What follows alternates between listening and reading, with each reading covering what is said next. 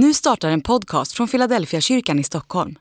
Om du vill komma i kontakt med oss, skriv gärna ett mejl till hejfiladelfiakyrkan.se.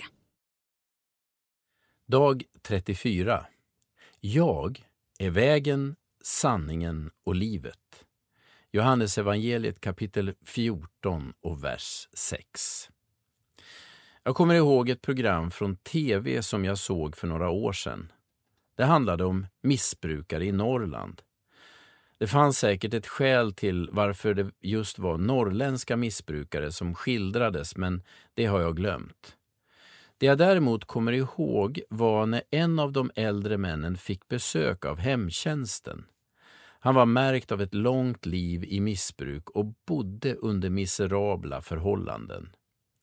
När hemtjänsten kom för att hjälpa honom att komma upp ur sängen och klä på sig förde de ett samtal som etsade sig fast.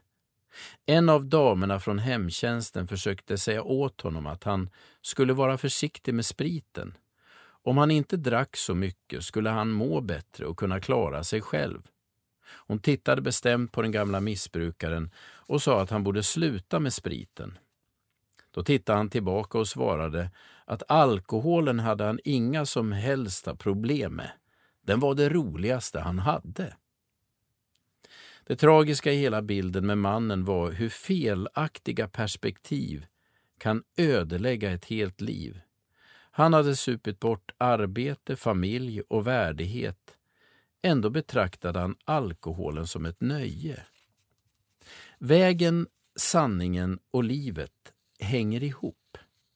Den väg du väljer och den sanning du tror på kommer att styra det liv du lever. Alla letar vi efter vägar som kan leda till liv. Alkoholisten i Norrland sökte förgäves finna glädje och frid.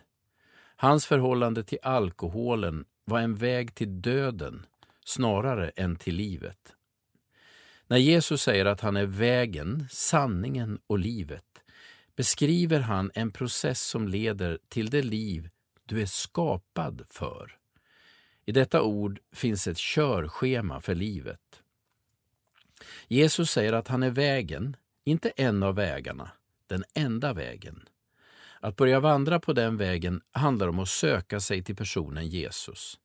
När du söker honom kommer du allt mer till sanningen.